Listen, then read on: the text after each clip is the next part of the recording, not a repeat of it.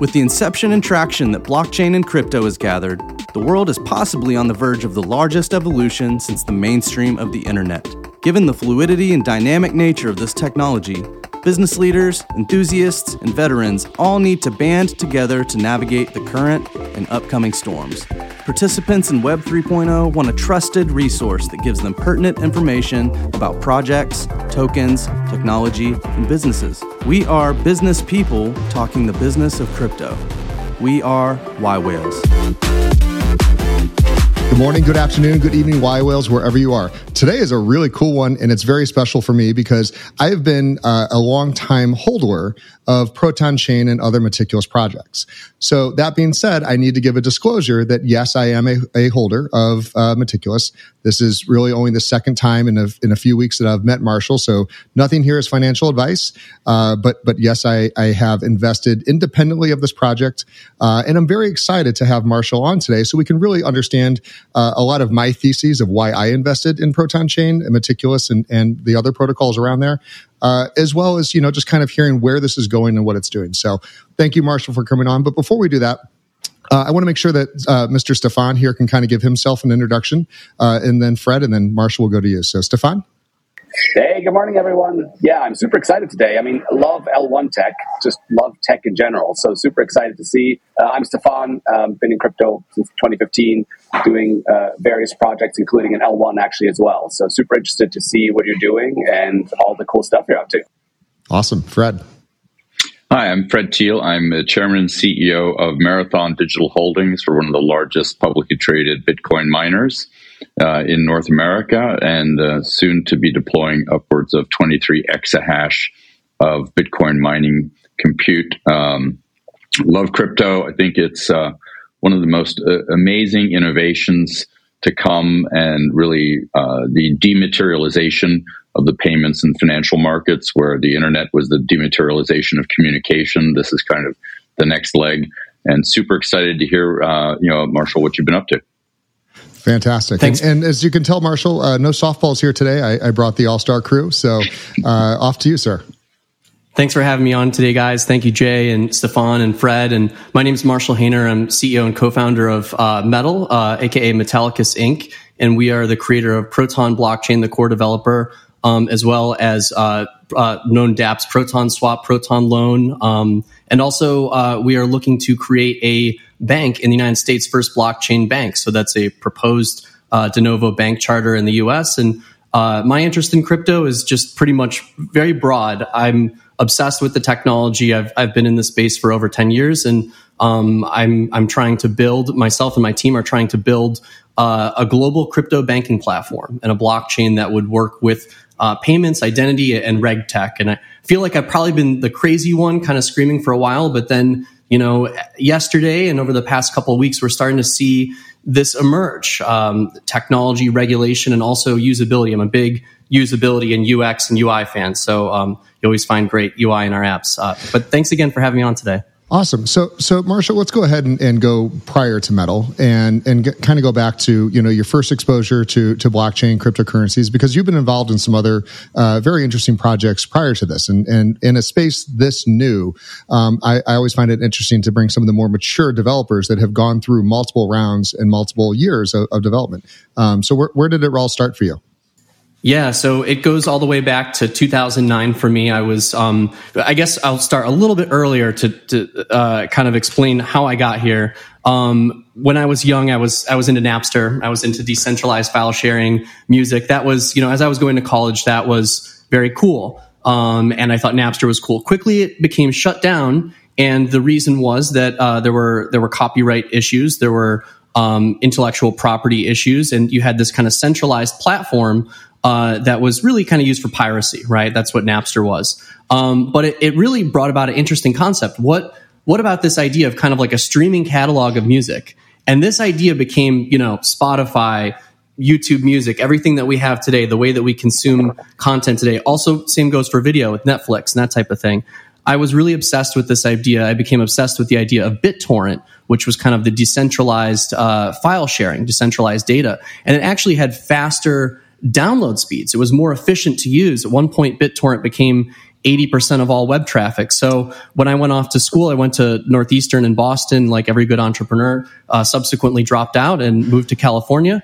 Um, and you know what I think was really interesting was you know the founder of Napster was there, right? And you know uh, that was a thing that was kind of going on at the time. So I became very involved in um, BitTorrent, uh, decentralized data file sharing. I thought that was really cool. And all the while studying cryptography, I, I, felt that the internet at some point would become decentralized. And BitTorrent was kind of the first example of that.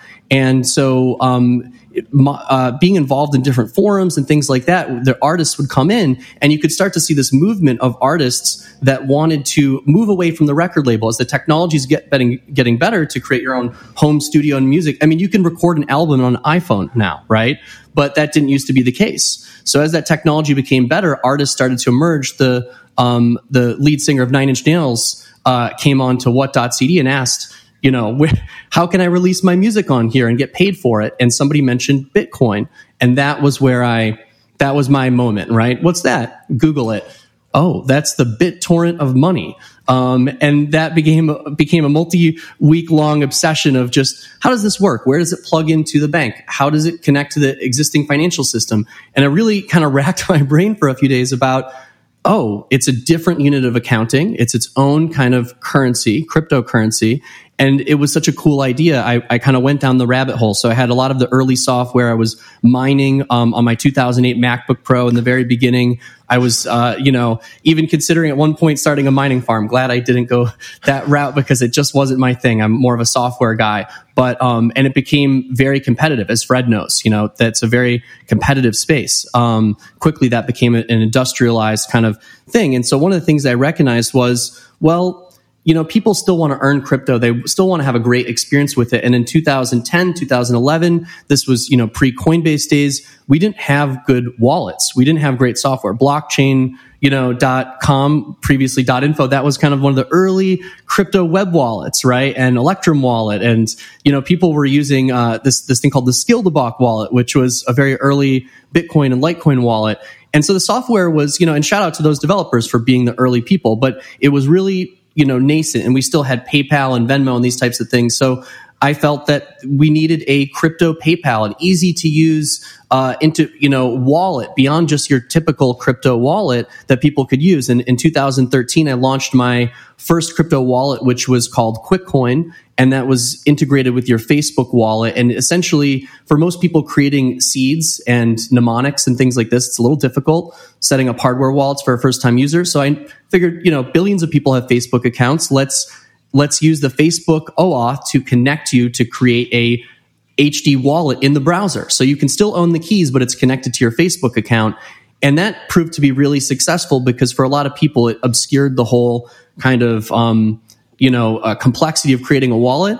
And then Facebook and Google and these services have pretty good security. Like if, if someone tries to log in from Romania and you're in California, it's going to like lock down your account, right? So it has pretty good security. So the, the messaging behind that was, you know, use it for petty cash. Use it. This is like the wallet in your back pocket. You're not going to put your life savings in it, but it's connected to your Facebook, right? And then it also had this notion of identity because now people could tip each other and pay each other over wall post and over messenger.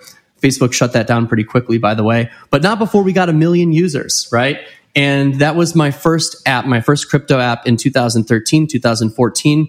And by end of 2013, Dogecoin had just launched. Early 2014, QuickCoin was kind of taking off. I discovered Dogecoin. People were asking me, should I buy Dogecoin? And I, this is in December, right as it launched. And I said, what is that? And I'm, you know, I'm a, I, I'm a humorous guy myself. I like, I like memes. I like jokes. So I, you know, looked it up and I thought it was hilarious. I connected with the founders and we hit it off. And, you know, the founder Jackson told me, um, and Billy, you know, it was a joke. It was just totally a joke. They met um, online, and uh, uh, Billy was the guy who you know kind of forked the code and, and did it. And so I got involved because I thought it was fun. You know, fun at a time when people were starting to focus on crypto not so much as an as a technology thing and more of as an investment. By 2013, 2014, you started to have some of the first conferences. Coinbase had appeared, BitPay had appeared, the early V1 crypto companies had appeared, And my once kind of fun hobby, you know, where everybody's talking about, you know, different aspects of Bitcoin and blockchain. Now it's all about what's the price, where's it going?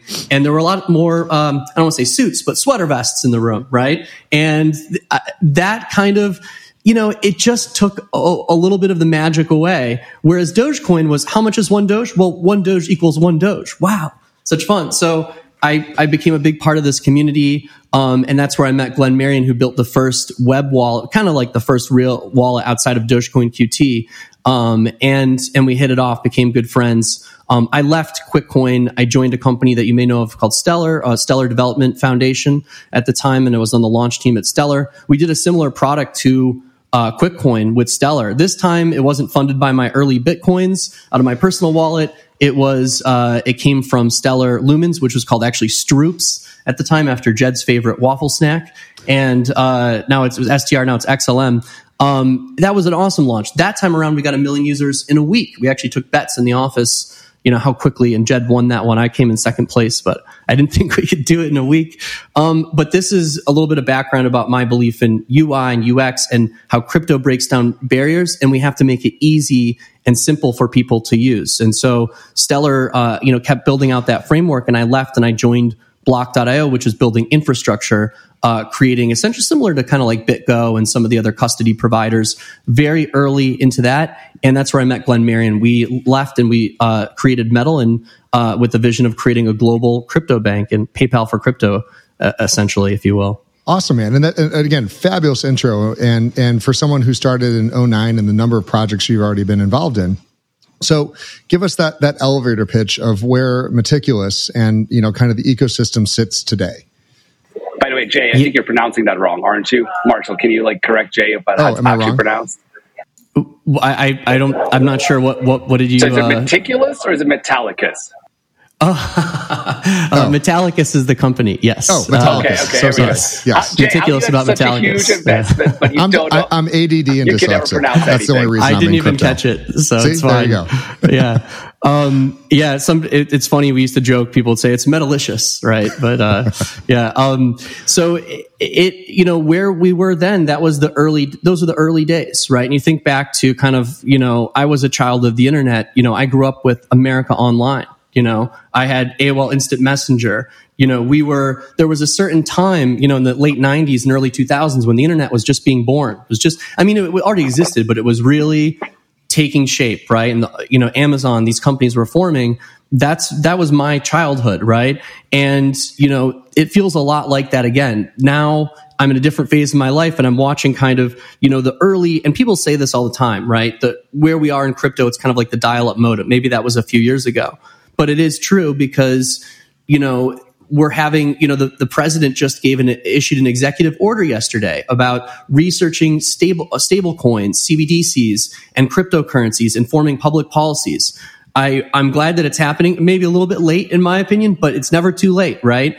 And now that these things are happening, watch what's going to happen because I remember a time when Bitcoin was, you know, only a year, two year, year and a half old, and and people would say, "Oh, it's just, uh, it's like it's like coin collecting, it's like stamps, right?" And the government's view on it was no view. No one had any view. It was too early to take a stance or a view, right? And then, you know, flash forward a few years you know, now we are looking at regulatory issues. Now there are larger financial markets. When Bitcoin first launched, it was was only like a 10 there was not a large market cap. There was not a lot of liquidity, there's not a lot of trading volume. Mount Gox, uh, Bitstamp, BTCE, these are some of the first early exchanges. Um, even before that, you would go into IRC and, and do a P2P trade on this thing called BTC OTC. So in the beginning, there was just no view. Flash forward to 2022, and you have governments appealing for donations in cryptocurrency publicly on Twitter. Uh, the president of the United States issued an executive order. Um, I, it's very exciting for me because I had this kind of moment where, you know, when I first discovered it, I thought, wow, this is really cool. But by 2013, that was kind of when I start officially kind of went full time into crypto was 2013. I was a hobbyist, a lurker, um, spending all my time thinking about it and how I could get involved. It just didn't seem like there was enough potential there. And I, I really real I realized that the real opportunity is to connect uh, open finance for everyone right? And that's kind of what the early companies like Facebook and Google and you know, um, even AOL, even though it's you know part of Time Warner or whatever, it's it's dead now. But that changed the internet. That changed how people interact. So when people realize that money is a concept that's crazy, right? And money is a concept and money is a, you know, you can subscribe to different forms of money. That whole new concept, I think, is really interesting and definitely, you know, regulation and technology are going to need to catch up. It's always natural that technology outpaces regulation, but I'm really proud of our policymakers and our president and our um, uh, prudential regulators and and um, really our congressmen, congresswomen, senators, everybody that's that's that's taking the right stance here in the U.S. because this is the direction that's going to go and paper money and your traditional plastic cards are really going to be like fax machines in a few years. So, so Marshall, on on that note, and you know, kind of the the question I think that everyone would like to ask is how is uh, Metal and and Proton and Loan how are they positioned if if the executive orders come through and and you know it's going to take a while, but you know, listen, there's regulation needed and and it's recognized. Um, how do you feel that that your portfolio of companies is is situated right now take advantage of that? Yeah, so you know, I I was reading an article the other day talking about kind of what they call you know regulatory arbitrage, right? And some of the early crypto companies, no doubt, benefited from this, right? You you want to serve U.S. customers, but then you go, you're a U.S. company, but yet you're overseas, and you're kind of doing things that are not going to fly in the U.S., but you block U.S. customers or something like that. And there's a lot of early day regulatory arbitrage. Some paid the price for that and some did really flew too close to the sun. Others are still kind of in, you know, a gray zone, right? But I predicted that, you know, this, you know, the early kind of crypto ethos was banks will do away with Bitcoin or Bitcoin will do away with banks, right? And crypto will do away with banks. And I think in some ways that was right, but not entirely in the sense that, you know, Bitcoin is going to do away with banks. No that's like saying we're never going to watch a movie again because Blockbuster Video stores went away. Um, banks are going to change. Banks are never going to go away. They're going to change. They're part of our our country, part of our institution, part of the security of of the U.S. dollar, right, and and of our nations, right. And it's it's also a fundamental part of our society, right. Is is banking. But have banks given us the services that we need? I would argue that they haven't. Have they operated with the transparency that we deserve? I would argue that they haven't, right? And blockchain is this new idea that we can have this radical transparency, that we can have these higher interest rates, that algorithms can, through DeFi, can find higher interest rates like Proton Loan or Compound or Maker, things like that. And and through this technology, uh, essentially financial services are completely being reinvented. And I think the key here is responsible innovation, what the president said yesterday and what you hear from the OCC and the FDIC and the Fed, you know, and, and um, the SEC saying responsible innovation. Uh, and I think that that's key. It's important for our regulators and policymakers to take a forward looking stance and say that we want to keep the innovation in the United States. We want to keep Silicon Valley, you know, a, you know, leader in blockchain, right? That's important um, and I think that we're, you know, we're taking the right path. So to rewind it all the way back, you know, how, how are we positioned? Well, I really thought about regulation when I was building the products and maybe I was punished for it a little bit early in the early days, right? But as technology evolves, people want, you know, several things. They want, they want trust when it comes to their banking. They want security.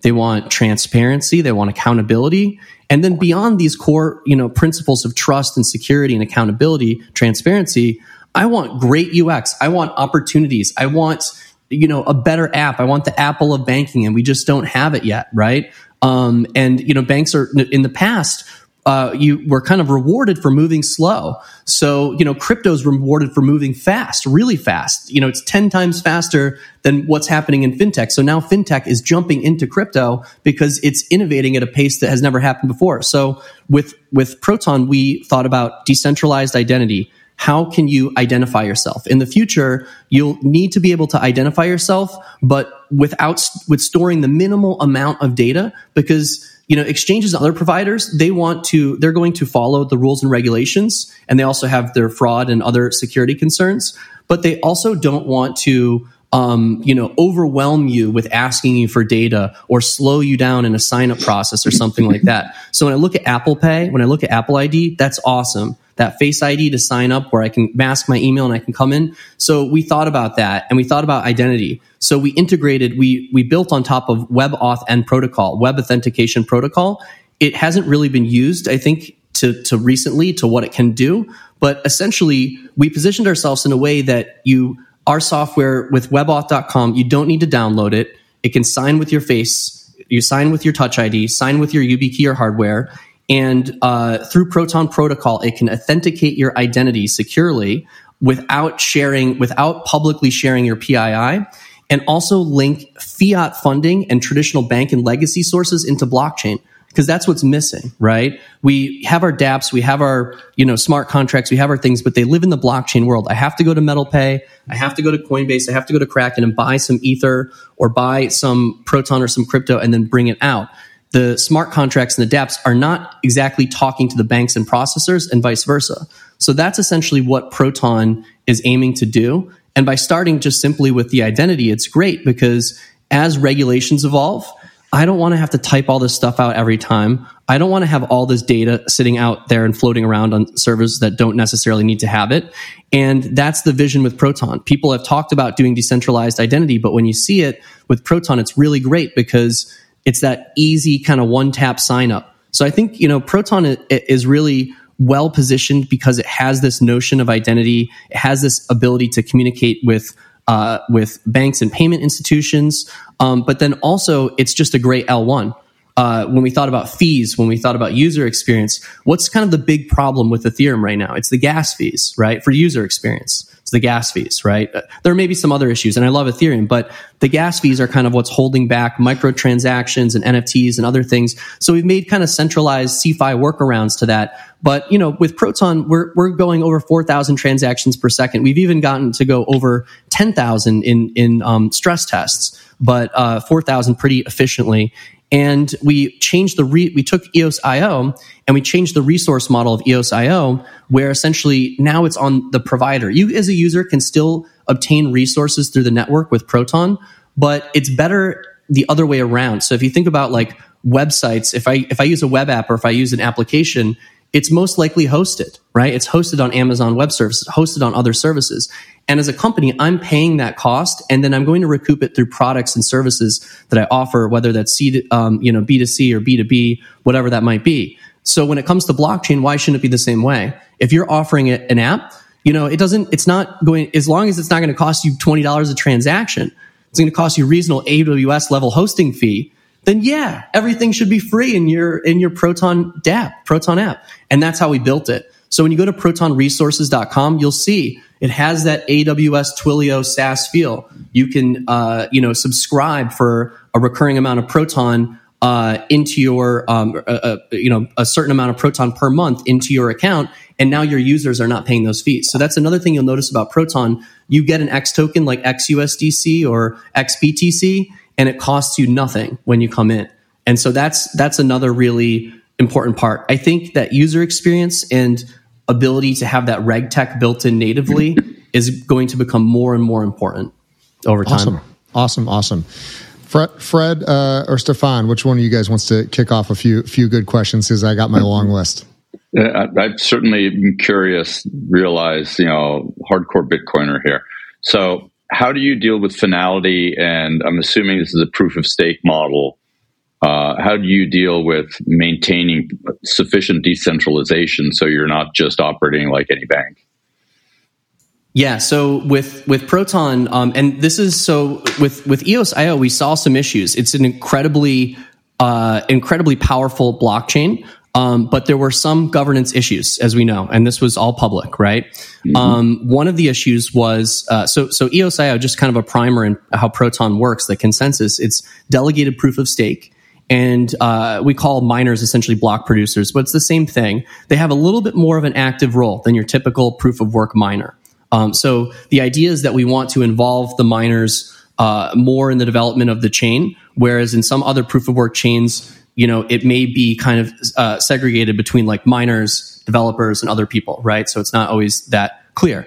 Um, in Proton, we really want, uh, in general, the idea behind this with EOS.io was that it would we'd stimulate development and activity. But what ended up happening was um, it, that didn't exactly happen initially with with EOS, right?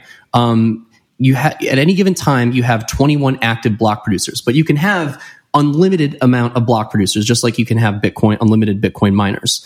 The network itself will look at, and this is interesting. Uh, when you hold Proton, you can stake it, just like many proof of mm-hmm. stake chains in staking it, and this is where the delegated part comes in, you're essentially sort of like electing a representative, like a senator right. or congressman or someone. You know, you represent my interests. I love your dApps. I love your newsletter. I love your uh, uptime and speed. Um, you're a great block producer. You you you always have great. Uh, your history nodes are perfect, right? Well, then we're going to reward you by giving you a vote right? And you can stake your Proton. You can vote for up to four block producers. Any account can do this. And in voting, the weight essentially of the block producers rises up the chain.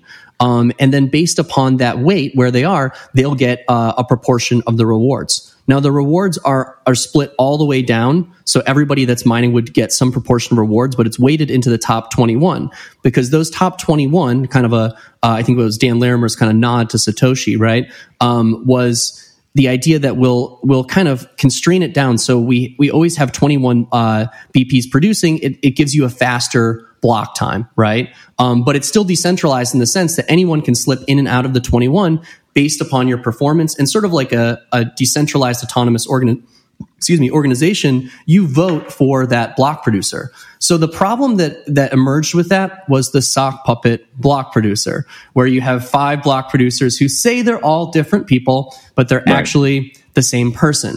That's where you fall into the central, centralization fred mm-hmm. so i saw that and i thought you know there is a solution here right?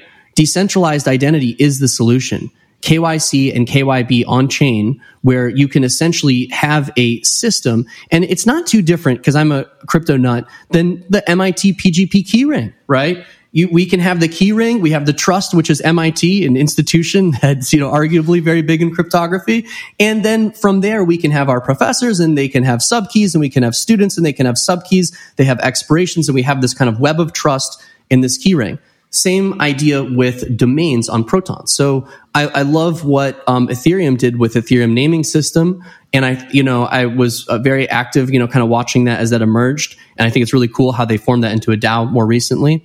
Um, so we took that idea of naming system and domains and essentially went uh, further, where we said, okay, there is a cons- I'm leaving out a lot here, but there's a uh, consortium essentially inside of Proton um, that is composed of sort of it doesn't have like a hard limit, but it's it's beat the most active BPs that are essentially organizing and collating all of the ideas for the chain. And a lot of these come in what's called the worker proposal. It's very similar to the um, ERC, the Ethereum request for comment, which um, comes from the IETF, the um, the RTF, the requ- uh, or the um, request for uh, the uh, RFC or RF, request for comment essentially came from, sorry came from uh, IETF and Ethereum picked that up and then I think a lot of other chains picked that up. So they kind of copied that that model right? And we really like that model. So we have a very similar and it's it's also popular in EOSIO it's called the worker proposal system. So anybody can make a proposal and essentially get funded by the blockchain to build technology. The consortium vets these proposals and also vets, you know, more serious matters for the chain. So we're efficient. We can move quickly and present these matters to the block producers, which are sort of like the elected representatives. And then they can from there go out and um, and and vote for those people. So if your block producer, for example, let's say you know Proton New Zealand or EOS USA is is representing your values or, or crypto lines, you stake your weight and vote for them, and uh, you automatically kind of see who are the most active people. The consortium kind of organizes these ideas, presents them to the BPs, and they vote on them. And through this method of KYC and KYB, we now know who all of the block producers are. We've had sock puppet attempts, and they failed that know your business uh, requirement, right? Kind of managed by members of the consortium. And as that expands out over time, that Proton naming service domain uh, system protocol essentially will allow .kyc and .kyb, which can be granted by the consortium. So right now we have you know metal.kyc, but the consortium plans to grant out more KYC and KYB domains in the future. You could imagine uh, Coinbase.kyc, Coinbase.kyb, PayPal.kyc. And by stamping these accounts, you're saying that's the real Jay Steinbeck. That's the real Fred Thiel, right? And now when we log into accounts, we can store the data on the device and using Proton signing request, pass it to the other provider. And we can also see that Coinbase cryptographically attested that this data is correct with us or metal attested that this data is correct. So, so Marshall, you, there is so much work that has gone into what you guys have done, and compared to some other blockchains that that you know again have these these crazy valuations and and no actual utility or, or anything going on.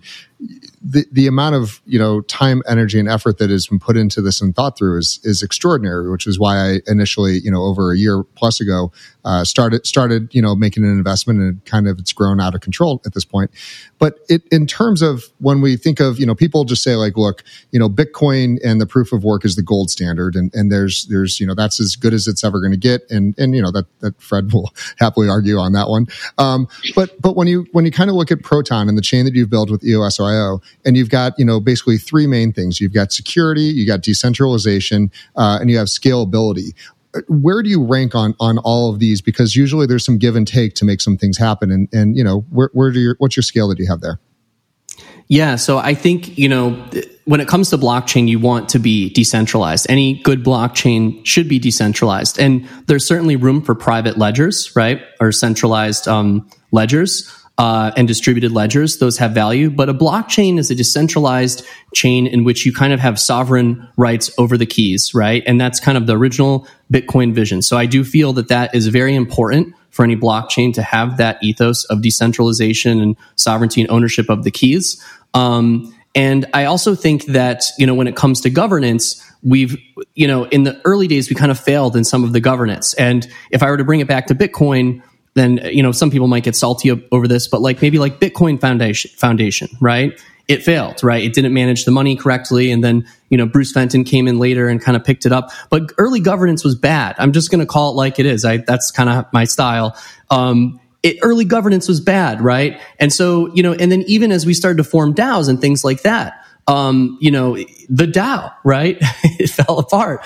Uh, the early governance was bad, but we have to put our hand on the stove um, you know, Bitcoin is only seven transactions per second, but it is the godfather, right? It is the, the, the first crypto, right? And, and all cryptos pay homage to it and they're all kind of tied to it. Um, through financial markets because most cryptos have a BTC pair. So when Bitcoin goes up, other cryptos can go up. And if Bitcoin's going down, altcoins are not allowed to, you know, go up for the most part, right? Unless they defy gravity somehow, right? Sometimes. Um, but, uh, that is kind of you know the way that it's gone. So there, there's value in the legacy. That being said, I'm a big believer in um, uh, proof of stake. I believe that's where we're going as an industry. I, I think the early proof of stake suffer, suffered uh, due to kind of game theory issues that allowed it to become more centralized. And now we have delegated proof of stake and we have Cosmos Atom inter blockchain communication with bonding and we have Polkadot with parachains. We have so many different experiments of proof of stake that appear to be making incredible progress. And I, I, think that EOS IO is one of the best. It was lacking that idea of identity. I think that was the issue that was causing the sock puppet BPs. And also the governance, like a, a core consortium. What ended up happening was kind of like bullish or B1 and now ENF. There was like a, you know, a schism, like a faction. And that can always happen, but a good governance should allow for there to be consensus. So everybody can be in disagreement in that core group, but it still allows you to move faster and there can still be consensus. So I think that's you know that's where we're going. Uh, proof of work, I think that it had that early value, right? When you know why is Bitcoin valuable? Well, I have to burn electricity to create it. And you know that has a real world cost. And that I think was the early kind of what I call like the crypto cryptocurrency alchemical mutation, right? From electricity to Bitcoin and it took you hardware and electricity. And I could say, but we're past that point. I will argue that we're past that point. Now Bitcoin is valued by US governments. Um, the, the question of, uh, you know, proof of stake or proof of work, I think it's honestly, it's similar to kind of the conundrum in banking. How do I rip out, you know, how could I rip out this institution of mining, of cryptocurrency mining um, that has become so large. And and Fred probably will give the counterpoints to this. Um, but I think that it's it's hard to do that. I think that there is still some value. It's hard for me to rationalize the uh, environmental value but it's also hard to rip out. You have something that's built the way it is. It's like saying rip out the old systems that are 20 years old in banking. You can't just do that. It's, there's so much infrastructure and so much built around it. So, you know, I do believe that someday it's possible that Bitcoin could go proof of stake in our lifetime. And, you know, now I'm going to get crucified on Reddit or whatever, right? But I believe it. I, I, I believe that that's possible. Um, let's see if if Bitcoin organizes and and does that on its own, or if that you know is important. And I've seen also hybrid chains that are very interesting, like Decred, where they're you know proof of stake, proof of work, or Kadena, or things like that. I follow all these things, and I think they all have good merit. So I don't want people to think that I'm trash talking you know Bitcoin's consensus because it's the oldest, one of the most secure ones there is. But I think that proof of stake provides incredibly novel and environmentally sustainable, also highly scalable in terms of transactions per second and data throughput and what we can handle. And, um, you know, I think Proton really demonstrates that really well. I think we're kind of in the range of the, you know, 10, you know, 3,000 to 50,000 transaction per second range is kind of the upper scale range of what we can see reasonable transactions per second. And although that's not ready for the global economy yet, I think that we will scale and we will get there. We'll keep evolving and evolving. And Bitcoin may not need to go 7,000 transactions per second. You have Lightning, you have other, you have XBTC, you have layer one and layer two scaling solutions for Bitcoin. I mean, if you check out XBTC on Proton, it's awesome. I can send one millionth of a Satoshi for free, right? That so micropayments with Bitcoin is possible, and Lightning also is another alternative, um, you know, uh, uh more native to Bitcoin, right? So I think that it, we're just going to watch this stuff evolve and evolve, and we have to keep open minds about where it's going to go because um, crypto will frequently what you thought was a financial economic model. You're a professor of economics. Oh, this will never work. Well, we're going to do 10,000, you know, experiments in 10 years and tradition, in traditional economics, we've done, you know, maybe a, couple hundred in a thousand years or something like that. So, uh, whatever you thought you knew, kind of throw it out the window and be open minded with crypto because we're we're creating so many experiments um, that we're, we're, we're discovering new things. And I just want to stress, you know, in those experiments, the key to really growing this industry is doing it responsibly. So the degen experiments are probably not the best, but um, you know, taking risks also should not be avoided. Marshall, a question for you. So, um, how big do you think the market is for layer ones? Now, there's an argument that if you talk to bankers, they say we don't need to use a public blockchain. The you know federal government's CBDC program can be a proprietary blockchain. It doesn't need to use an existing technology. It doesn't have to be built on Ethereum or Bitcoin or whatever. Um, it can be built on you know something totally proprietary. It doesn't even need to be a blockchain. They some people would argue, right? When you talk to some of the professors at MIT, so you know, how many blockchains can there be at the end of the day? Because it comes down to liquidity, it comes down to being able to go cross chain, and it comes down to, uh, at the end of the day, um, the one thing the internet has that the blockchain world doesn't have is there was no economic incentive behind the internet. It was free. And so there was no need. You could can't compete with free, right? Unless you can dramatically increase the service quality. So how do you view all the world of layer ones? Uh, and you know, I'm sure this is something Stefan's going to jump on. But you know, there are lots of layer ones. There are lots of people competing with Ethereum in the proof of stake world. You know, you've still got Ripple out there trying to do whatever it is they're still trying to do. They've got more money than God, and they don't really have a customer base or an application anymore. But you know, how do you view the market, which is just getting more and more congested, really? Yeah, um, you know, I, I'll turn this back to um, DogeCon circa 2014. We had a bunch of cool speakers. I was a speaker. Andreas Antonopoulos did the keynote, and it was awesome. He started with, you know, and this is the beginning of Dogecoin. So you have to think this is the early days of altcoins still, right?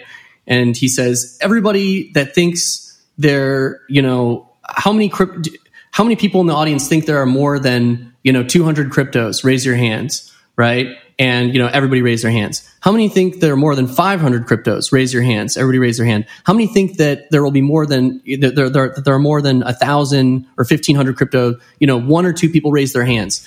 And then he said, and how many people think that of those thousands of cryptos that are around, uh, you know, th- there will be less in the future or not more in the future. And I think like myself and one other person raised their hand and he said, that's right. There will be so many cryptos. There'll be thousands of cryptocurrencies in the future. There will be so many experiments. And that's, you know, he was right. Here we are today. I think CoinMarketCap only tracks 3,000 or 6,000 or something. But man, if you could track them all, you probably have 20, 30,000 or something pretty outrageous, right? Now, um, you know, I can I can feel Fred like, oh my god, um, it it's of those thirty thousand, probably fifty or sixty are are are showing promise. That's the reality, right? And of those fifty or sixty, you probably have a couple hundred, right? Two hundred, maybe three hundred that you know you know could be into that 50 or 60 over the next few years now over that 50 or 60 you probably got about 20 that are really, you know, 10 or 20 that are really, you know, showing a lot of volume. And I'll argue that even some of those 10 or 20, a lot of that is manufactured because it's a big competition of who can create more volume and more TVL and different things like that. So you have VCs, you know, throwing hundreds of millions of dollars of their weight into the room and saying, look, see, it's now it's the biggest L1. Please, I want this to go up. I want this to be, you know, what everybody uses now. But it may not be the case. We're trying to maybe force something. So what is the people's blockchain? What are the things that, you know, people really want? And I think in the beginning, there's going to be a lot of trying to jam square pegs into round holes and things like that. If you look at coin market cap circa 20, you know, I don't know, 2014, 2016, 2017, 2020, every year it's changed. The top 100 has dramatically, dramatically changed. Some of them have stuck around. You've got your, your Litecoins, your Dogecoins, your XRPs, right? Um, but it's really changed every year very dramatically. And so I would, you know, I would say probably about 50 or 60 L1s showing promise. Um, and out of those 50 or 60 L1s, probably 10 kind of where the party is at, you know? And then there's just unlimited cryptos, unlimited as, as many as you could imagine. There's so many that are unlisted, untracked, um, out there that I, I frequently come across, and good ones too, that I'm like, wow, I can't believe there's no price discovery. There's no, but in some cases, it almost is like that private ledger. They may not even need it, but I'll just say one last thing on this. Crypto is not crypto without decentralization. Decentralization. Crypto is not, it's not true crypto unless you own your own keys, as they say in Bitcoin. Um, not your coins, not or not your keys, not your coins. Right? That is true and that's true with every blockchain. And if that's not the case then there's a you know there's a serious issue. It's not really a blockchain. And in the future that is what is going to succeed. So to say you know and it's i laugh because when you say you know not at you but at the people that have said this that say you know oh well the private ledger we can just do all this on the private ledger then go ahead and do it. Why didn't you do it a long time ago we already do that with traditional CeFi banking, right? We have that private ledger. Why is crypto becoming a multi-trillion dollar market cap? Why are NFTs becoming, you know, mainstream topic? Because it's a new technology that provides financial opportunity and also provides um, the ability for us to move across borders and to create financial experiments and things of the like. So there's something really valuable here. Banks will say that. Um, I think that I have I've heard it. It was it was a very loud voice in the room in you know 2011 2012. Oh, you have crypto? You are not allowed at this bank. You know, my first crypto company, QuickCoin, Wells Fargo closed that bank account. Bank of America closed our Metallicus account. I don't have any problem in saying that. You know, this is why I'm building First Blockchain Bank. And they they said that right all the way up until first until you know Bank of America is still has the most patents for blockchain in the world out of any company. So think about that they're, they're, they're closing my account for being a regulated financial services entity that has independent audits, fully audited financials, money transmission licenses, um, uh, licenses in other countries to transmit money. I mean, we are put together, right? But it scares them. It scared them about Bitcoin and it scared them about n- new and up and coming uh, fintechs that they were already nervous about neobanks kind of eating the younger generation. And now it's neobanks plus crypto. So of course they won't get that support. Um, but you give it a year, give it two years, you know, you'll see Bank of America say, introducing Bitcoin deposits, introducing buying and selling with Bitcoin. When I said we're going to create the PayPal for crypto in 2013, you know, people were like, that's a great idea. And I said, oh, what? Wait, PayPal will add it. It's just going to take them 10 years or so. You know, it's just going to take them a while, right? And PayPal made a patent. I remember, you know, only Dogecoin's only a few months old. They submitted a patent for uh, crypto buying and selling in their app, and Dogecoin was in the patent description, like on the USPTO website. So, like, they're doing it. They're going to say that they're against it, but it is inevitable. It's like banks saying, you know, this whole internet banking thing is not ever going to take off. You know, blockchain's never going to take off. Well, it will, and people will want stable coins. And I think that we want an economy that has CBDCs, but we also don't want to have an economy that's only CBDCs. We want USDC, we want UST, we want, you know, choices, we want options. And I think that maybe, that's maybe maybe yeah. not UST.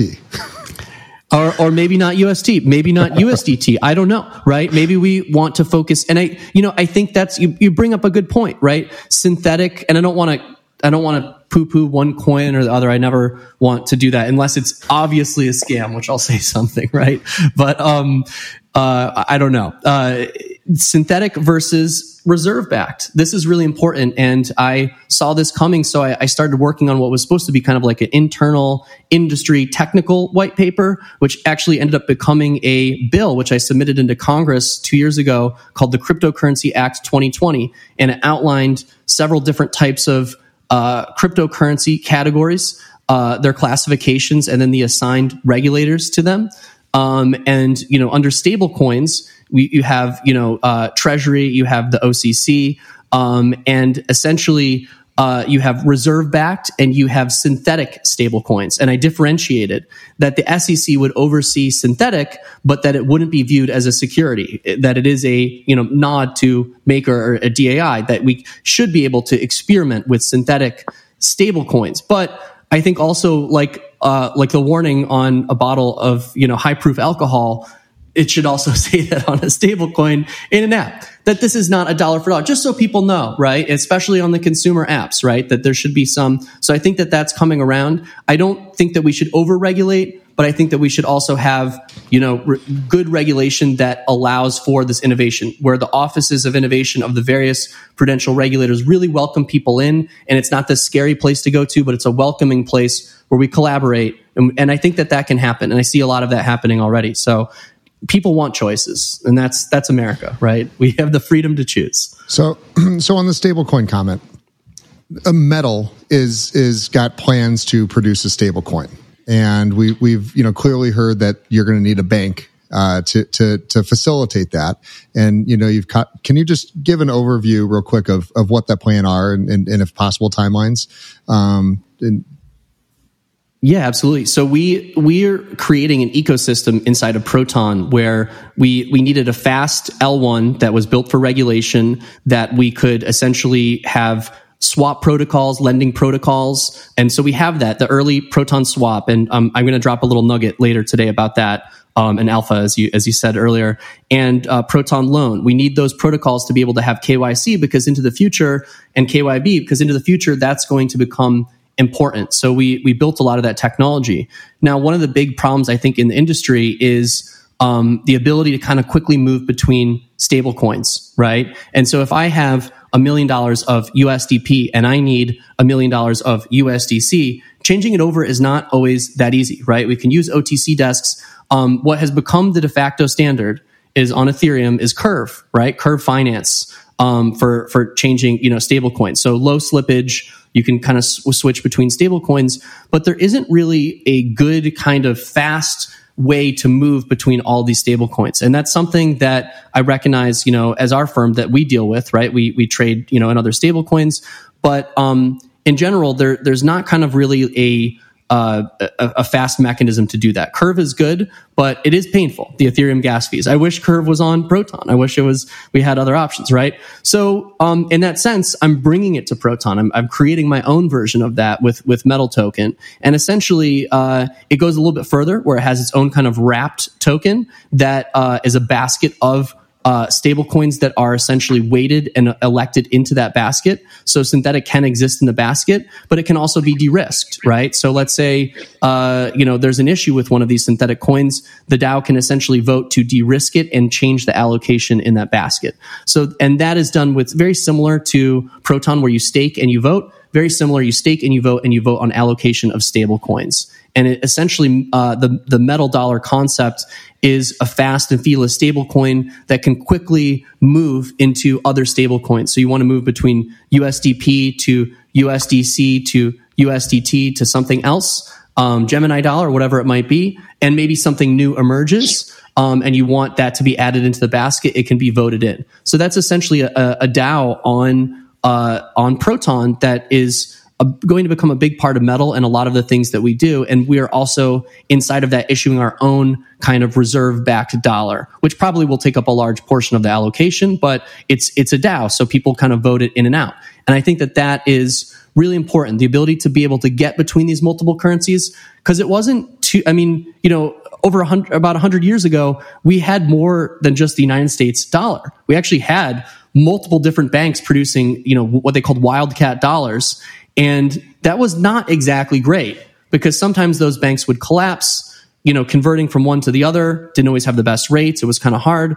So we don't want to recreate the same problems. And I think it's important um, for the, you know, the FDIC is looking at these crypto banks and for them to issue guidance on stablecoins and how this might work. And also into the future, you know, how does the insurance work on that, right? And these are the big questions that I think are coming up that you see in the executive order that are going to come out of this research, right? Um, but in the meantime, just in DeFi, we need a fast and feeless way. I want to be able to move very quickly a lot of money between these stable coins and I don't want to have to worry. And I want also to have the ability to lend and borrow them. And that's part of, you know, the Proton loan Uh, uh, ecosystem. Hey, I want to jump in on the on the ecosystem parts. I think one of the things I really like about your approach, and it's I think a bit different, right? Most of the, the other L1s they launch an L1 and then they just kind of wait for people to build dApps on top of it. And you guys kind of take another approach like you're like no no we'll launch an L1 and a whole ecosystem on top of it that kind of like works natively together. And I mean I love that, right? It feels to me like that's going to end up being a way more functional ecosystem than just a here is tech and hopefully somebody builds something cool because i mean i love curve but i mean the interface is just like atrocious right so um, so I like the idea of having a more proactive approach, but I also so a I like that. But what's the regulatory concerns on that, right? So it just feels this really interesting interaction uh, from your side. Yeah, I well, I'm very inspired by Steve Jobs and Apple. I, you know, I'm very inspired by that, and you can see that in our UI and our design. I, I take a lot of notes, and I'm not I'm not ashamed to say I'm a big Apple fanboy. I love their UI and UX. And before Apple, you know, I'll tell you when I was when I was a kid in high school, I was all the all of my friends' parents would call me. Can you come and fix our family computer? They're all Windows. Everything's Windows, right? And then around like, you know, 1998, 1999, as I'm, you know, going off to college, uh, you know, everybody starts getting Macs and those problems mysteriously went away, right? Because you know, it was a better, it was a more holistic ecosystem. Um, you know, Steve had this vision of, you know, we're going to take this open source, um, we're going to take this open source operating system, you know, Unix, and we're going to make it the foundation. It's a better permission system than, you know, what Windows is built on with DOS and everything. And does not all, has full of all these holes. And we're going to take this really robust operating system that's permission proven open source operating system. And then we're going to put a beautiful front end on it and we're going to service it. And all the products, the iTunes, the, you know, the software, all these products, we're going to make them. We're going to make them really, really good. And we're going to focus on a couple different products that really kind of make up the experience. And that was, you know, arguably one of the best decisions of all time in technology, period, hands down. Because I'm talking to you right now on an iMac with AirPods, with, I'm I'm surrounded by Apple products, right? And they are the best products. And, you know, I think after Steve died, maybe it's not as good as it once was, but they still have that vision, right? I, I think yes, there are some great products coming out. Some have questions, right? But uh, Apple battery, what is that? But, um, you know, they really did it right. And I think that blockchain needs that. You know, what has happened in the past is, you know, we build an L1 blockchain is built. And then one of the things that I see that is unfortunate is just shovels of VC money being dumped on, you know, teams that are maybe not really qualified or ready to build these applications. And you have big hacks and you have you know big issues and you and you have a multi-billion dollar blockchain with no lending protocol or something that looks really sketchy. And i can't believe this is a 20 billion dollar market cap coin and this is the premier dap for that right? Um, so taking that steve jobs approach you know what i'm going to go build these core pieces because i can i know what they should look like and i want people to have great experiences. I don't want, knock on wood, I don't want them to have some big hack experience where all the funds are drained out. I don't want to put the future of the vision of Proton um, uh, to, to put it out there in such a way that I don't have as much control that I can say I can really influence this thing, right? And I know that that we can at, at Metal that we can build great dApps. So, um, you know, th- but we're not alone. So when you ask the regulatory question, is it like just Metal building all these apps? No, there are great dApps like Proton Mint, uh, StoreX, Pixel Heroes, Snip Coins, um, you know, the CryptFenix, uh, CryptoFenix NFT DAO. There's all these things that are coming around uh, the chain. But I think that if you tried to artificially force it, right? If you said, we need a lending protocol, somebody needs to build a lending protocol. Who wants to do it? Here's some ridiculous amount of money. Why are they not doing it right? Why did it get hacked? Well, you forced it. You tried to force something that somebody wasn't passionate about building or they weren't the right person and, the, and you put them in this position. I am the right person. Metallicus is the right team to build these dApps and we're going to do it just like Steve built iTunes and just like he built these early apps. We want to show a path for what looks great and not just for Proton, but for the whole industry, right? Like I want fast and feeless and no download face ID sign up. And I think, you know, one of the things about Proton and, and you, you guys know this, that, um, it, I call it the people's blockchain. It really is, it really is the people's blockchain. There is this community around Proton that's, that's incredible. And a lot of that comes kind of from Glenn and I and the early founders of Proton coming from Dogecoin and having that do only good every day. Let's help each other out. Let's, let's be friendly. Let's not focus just on price. Let's focus on building each other up and building the network up because crypto is nothing without community. So without that community, it, it, it can't really grow. And I think, you know, we need to in the industry we re- really need to stop fighting so much between chains you know what chain is bad or whatever and we need to focus more on you know i don't want to say enemies but w- what are the what are the big problems that we face? How do we tackle it together? If we're all going to fight between each chain you know this chain versus that chain or bitcoin maximalism or ethereum maximalism or whatever guess who's going to win and who's going to lose? We're all going to lose as people in crypto and the people that are going to destroy crypto are going to create centralized systems that, that, and they will get their cake, right? Oh, you don't need that. You just want the centralized prepaid card. It's better than Bitcoin. Is it really? No, that's an old antiquated system. So how do we, how do we grow as a, how do we grow in crypto? Well, we need to come together between chains. And that is a vision of Proton as well that, you know, sometimes I see that where it's like, we only have, you know, in our, in our L1 ecosystem, we only have the coins of this ecosystem, and we don't support other tokens from Ethereum or Cardano or uh, you know Binance Chain or you know other chains. So we took that approach that we should really not we should be inclusive. We should ex- include everybody that and exclude no one. You know, so bring in the top cryptos, and that's one of the first things you'll notice too about Proton is that the top cryptos, like those 50, 60 that I mentioned earlier, they're present. They're present on Proton. They have ability to lend and borrow, and soon they'll have liquidity to trade. So I think that's really important. And that's also kind of in that Apple kind of sense. Like, yes, we have great apps, but are we going to block you from using Gmail or, you know, um, Google Maps? Cause that you can't do that. Right. Um, so we want to welcome other people to come in, but at the same time, if we can build amazing software that really kind of paves the path for the future developers and also open source code around that, that's, that's our job.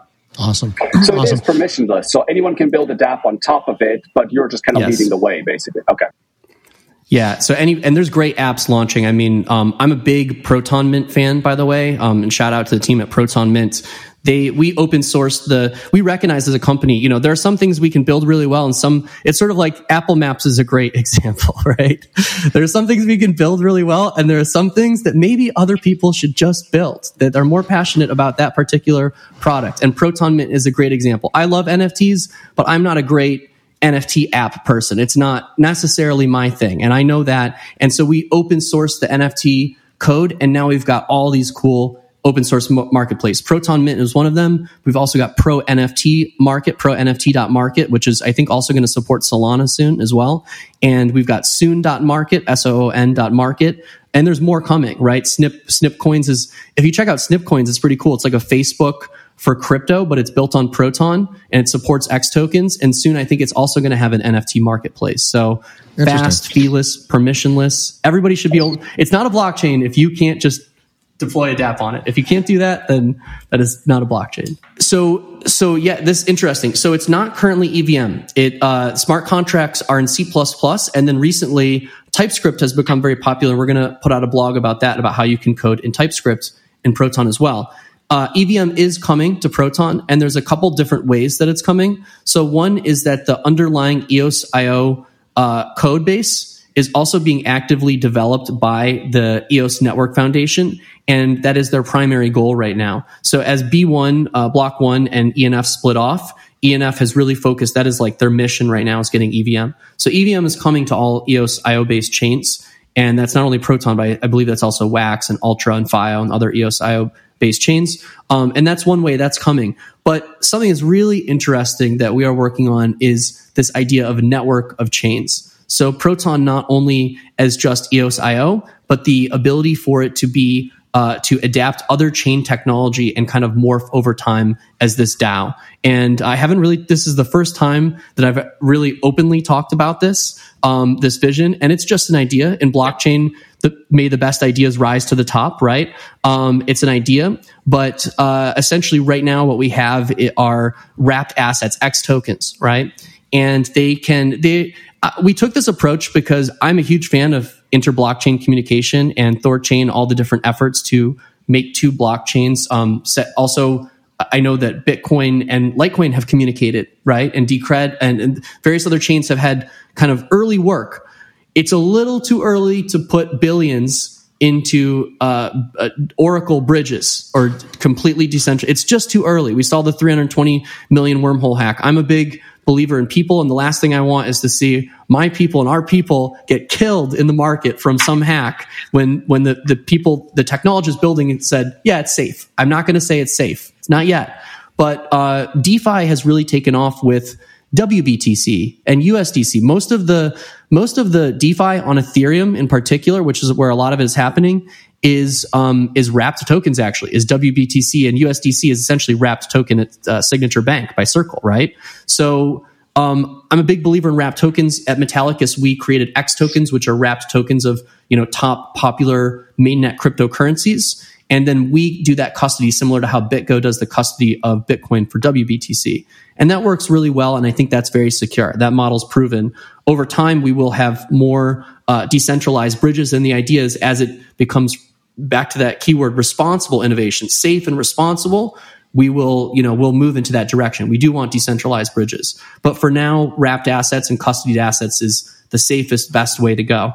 Um, and so with X tokens, uh, that is something where we offer an asset like XPR as an ERC20 or as a BEP20 as an asset on top of another chain. But what if it was essentially the fork of another chain? What if uh, essentially you could have this network of chains?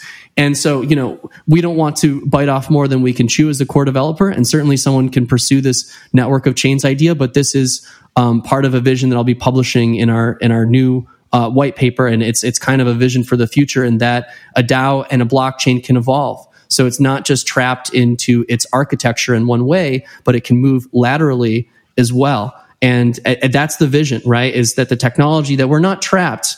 You know, the original uh, uh OS 9 or OS 10 when it first came out is way different than you know what we have today. And I saw an old iPhone recently that was like one of the first iPhones, with, and it hadn't been updated. And I was like, I cannot believe cannot believe this is, I don't even remember this being this crappy, but somehow over the years, I just got used to this better and better and sharper versions.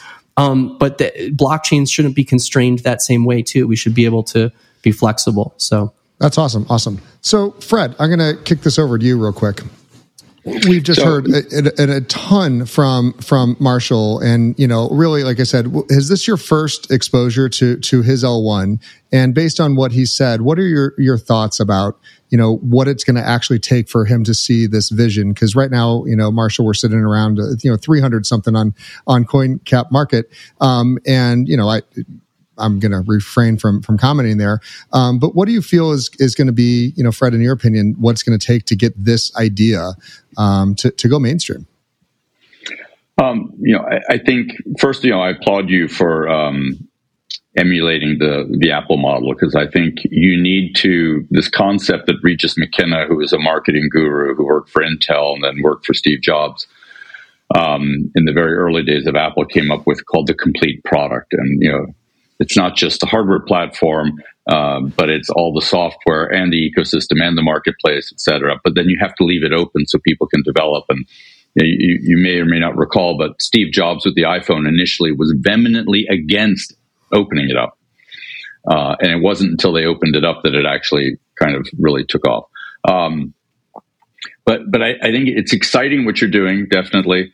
Um, I think the challenge always occurs in that as um, any sort of um, market entrant that comes in when you have very established players that are all kind of vying for attention. And uh, when you talk about vying for attention, it's not consumer attention. We're talking more institutional attention.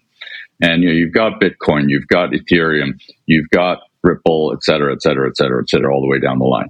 And so, you know, there's this old term in venture capital uh, in the venture capital industry, which is you have to be either 10 times less expensive or increase performance by 10x. Otherwise, you're not going to get above the noise level. And so I think the, the key challenge uh, is, you know, how are you going to really um, show the marketplace and show the core influencers in the marketplace. And by influencers, I don't mean people on Instagram. I mean banks. I mean people who will actually adopt this and use it when those influencers have a built-in reason not to adopt you right? I mean jp morgan like we hate crypto we hate crypto. Okay we'll do a little bit of crypto. Meanwhile they're investing just as much as b of a is in the background in acquiring anything. And then they'll all of a sudden say oh yeah you know we've got our own thing now. How do you get through this period where it's kind of like you're on the beach you need to get out uh, to the where the surf break is and you got to get through all these waves to get there to be able to catch the wave finally? How, you know, what's your plan? Yeah, you know, um, what you said about 10 times better, that resonated with me, right? And 10 times cheaper. You know, to start the gas fees, right? We, how about, um, how about infinite level cheaper to, to zero, right? Because we have to have, we have to just start there and just say, okay, on the consume, just at the base level for all these people that are going to use that because JP Morgan and even smaller community banks, they're going to, you know, are people going to use this, right? And it needs to be that Apple level experience. And this has always been the case in crypto. It's been so far behind the traditional technology consumer experience that it needs to catch up. So that's been a big part of that is catching it up to the traditional consumer experience and then going even beyond the traditional fintech consumer experience. Mm-hmm. So that's been a big part of it is be 10 times the fintech experience but then also, you know, on the UX and on the crypto side, be 10 times the, the crypto experience. And that is, you know, what we've done, right? We went lower on the fees, uh, and, and the, and the cost, right? That was important, the, and also the experience. But, um, you know, 10 times in terms of the, the really hard stuff to do, right? And that's the crypto banking part you know, entering into the fiat portion, the regulated portion. There's lots of L1s that that do fast and and and low cost efficiency, but there's virtually none that do free.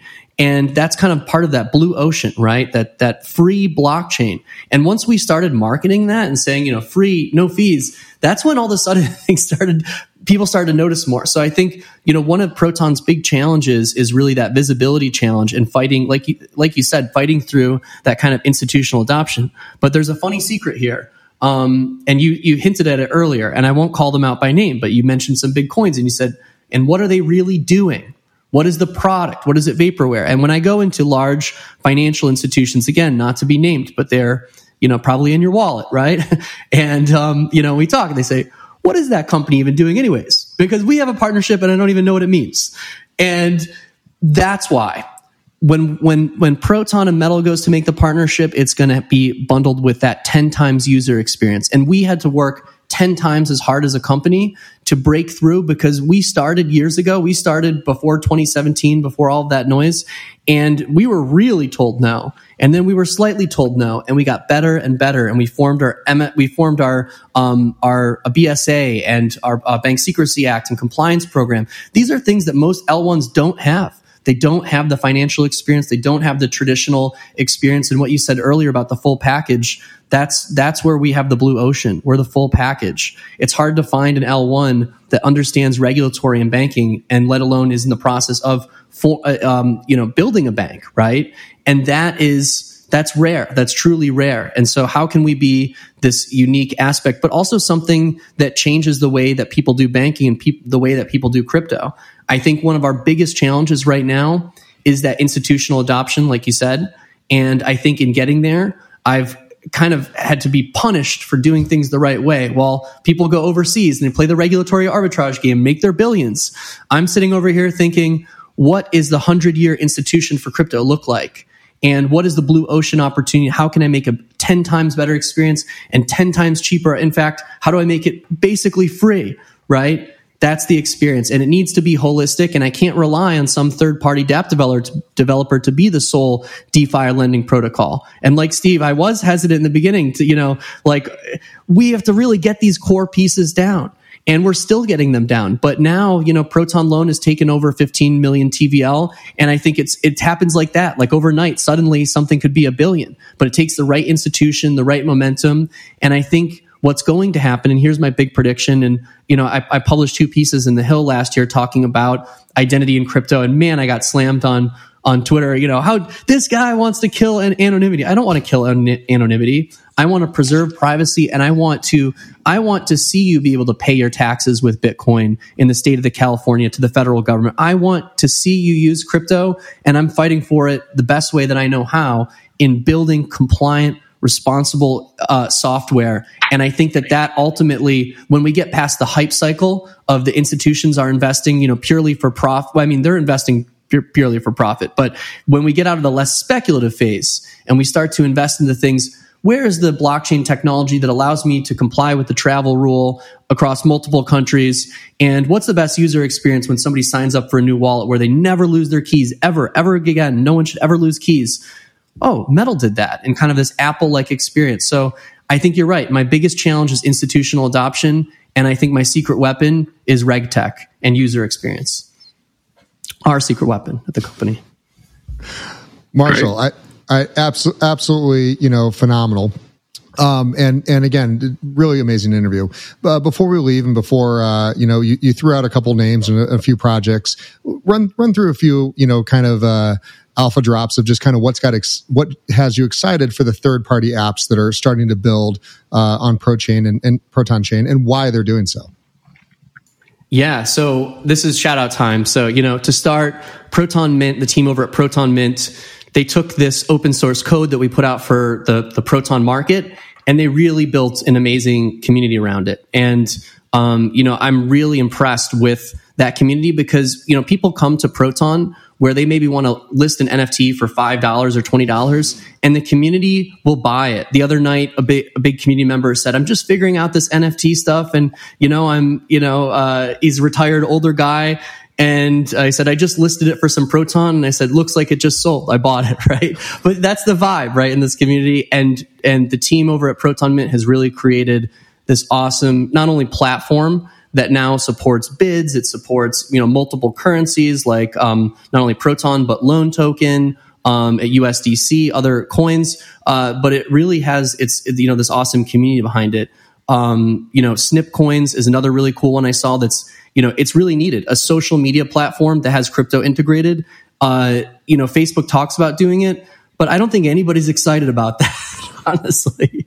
Um, I don't think anybody with Facebook is like, can't wait to put the Facebook's crypto into this, right? That's just the way that it is. It's just not fresh. They'll probably acquire someone, right, to do that. But um, Snipcoins is really cool. It's, it really, they've built out all these Facebook type features. Another one that I think is really interesting is StoreX it's kind of like a Newegg or an Amazon with crypto purchasing where it's integrated and they have their own native token. All of these have their own native token too. So there's Mintcoin, StoreX token, Snips, and this is Web3. These are DAOs, right? These are really cool DAOs. Another one um, that I really like, I think is really cool, is uh, an NFT. Uh, it's an NFT series. It's called, it's a DAO called Phoenix, uh, Crypt Phoenix, and it is essentially um, a uh, a bird, a fennec, and it is, I believe, the national bird of Algeria. Um, the the the founder of it, Hunter X, is just an awesome community guy, and it started as just a series of NFTs. And I, am an owner of several of them. I mean, this is makes up a lot of the NFT volume on Proton, and uh, it's really cool. It's this really cool story, and what's and each one of these uh, NFTs of these Fennecs are part of this Fennec verse, which is going to become a metaverse DAO platform. And I've watched as this just this just started as kind of really cool art and kind of this series and story and art becoming more of a community. And some of these Fennecs are designed after people, people that served in the military, people that are uh, IT CEOs, people that are a guy that uh, has a shoe company, right? And they and it shows in the, the you know in the art. And so it's really cool. These people, the the Fennec DAO are you know supporting each other and helping each other. I just saw the other day one of them sent someone else like a bag full of like uh, food, I think from Germany or something. It's this community that's just really growing. It's incredible, and the Fennec floor raised. It's like I think it's at like four thousand right now, but it, well, not too long ago it's at seven thousand. That's incredible, right? Because NFTs on Proton are relatively new, so there's a really you know popping community in there. Um, there's just so many cool DApps, and there is I, I don't think I'm allowed to say it yet, but there is a really cool uh, DApp that's that is a social media influencer community DApp that has some really amazing, you know, uh, Shark Tank type names on the project that's coming to Proton. Um, and it's kind of like this how we're talking. Uh, it's fan interactions with crypto, and it has its own DAO and NFTs, and they have some incredible names on it a lot of other cool projects like this that are coming over. I think people are just starting to notice Proton because we didn't have that Floki Inu marketing. I didn't, we don't have, you know, billboards and airports and whatever. And you're like, oh my God, I got to get some Floki. We basically built purely on community. So the people that are around Proton, it's, it's pretty much word of mouth. So a lot of cryptos are focused on, you know, advertising and hyping and pumping, and they're not really building much meme coins and things. Sorry, I don't mean to trash talk Floki or anything like that. I just, I know they have a lot of ads in the airport or whatever, right? but we didn't do that. We didn't do that. We recently took out our first billboard in the Bay Area, and it was really cool. It's, um, it says Web3 developers, you know, welcome, and it, it mentions fast and feeless uh, blockchain, and that was great because the people that are coming in, it's more of a corporate clientele of existing fintech that wants to add DeFi to their apps. You know, doesn't is looking at the securities risk, uh, the centralized lending platforms like CeFi platforms that have those issues, and then saying, well, we want Maker or Compound, but it's too expensive on the gas fees and you know um, the rates are kind of low, right? And uh, so Proton Loan, right? Um, and you know there, there's a lot of really cool platforms coming. One piece of alpha I do want to give that I think is really exciting is that um, my podcast light just went out, ran out of batteries. Uh, it's it's around Proton Swap. Proton Loan, I think, is a great platform showing tons of promise, millions of dollars of TVL. You can really go on there as long as you're not trying to borrow like five million, but you want to borrow, you know, a couple hundred thousand or even up to a million. You can do that on Proton Loan. It's growing very quickly, so it has that, that, that early liquidity. One thing that I'll admit, you know, Proton Swap when we launched it, it really just became a place to trade Proton was hard to attract that liquidity. And to Fred's point, it's hard to break into that market when Proton Swap was just like every other AMM, right? So recognizing that, and I recognize that. And, you know, like Apple, sometimes early products, you know, they don't exactly hit, but we're gonna, we're gonna try. And I recognize what was missing. And, and, inside our VP of blockchain, we sat down, we recognized what was missing. One of those things was EVM, and that came about the network of chains idea and the, um, EVM into EOS IO, which is coming. So Proton will have EVM soon and has TypeScript now. But was this idea was we wanted to um, really make a highly liquid DEX there's no really great DEX out there that supports, in my opinion, that supports limit orders, is fast and feeless, has multiple cryptocurrencies. I know Bullish is trying to do this and I'm on the beta, but it's very limited. It's only a few cryptos. It doesn't have that fast and feeless kind of experience that I've come to know with Proton. So we went back to the drawing board and we are re-architecting a new exchange protocol that's the evolution of Proton Swap that's a fully featured exchange with limit orders, fill or kill, advanced types of orders, margin, and so forth. And it all happens on Proton with wrapped X tokens. And I'm really excited about this. This is something that I don't want to give any dates. I don't want to say much more beyond that, but um, imagine an exchange that was fast and feeless where the coins never left your wallet, right? That's that's what we're bringing, and it's it's RegTech ready, it's compliant ready, and I'm super excited about it. It's going to complete the Proton ecosystem to give us that liquidity internally, where you just don't have to go anywhere else anymore outside of Proton. Marshall, absolutely fantastic. Uh, thank you for your time. As always, Stefan, uh, traveling the world in, in Mexico, you, you, you're doing good. It's a lot warmer there than it is here. Fred, always a pleasure seeing you. Hope to see you on Friday for Fireside and, and, and complete, uh, you know, thank you so much for coming on and hanging out with us for this one. Marshall, where do you want people to, to go hunt, uh, hunt you down or, or find more information on Proton and everything you guys are doing? Yeah, follow us on Twitter uh, at Proton XPR, at Proton Loan, um, at Metal Pays Me, and also just my full name at Marshall Hayner. Check out protonchain.com or metalpay.com. And of course, tune into Y Whales uh, to, to learn more, as always. Thank you guys so much.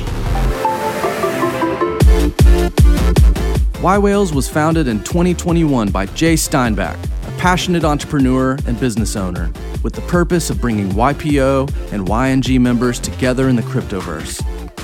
Y Whales is a collaborative and confidential community centered around cryptocurrencies and blockchain technology, an exclusive crypto hub of more than 600 members.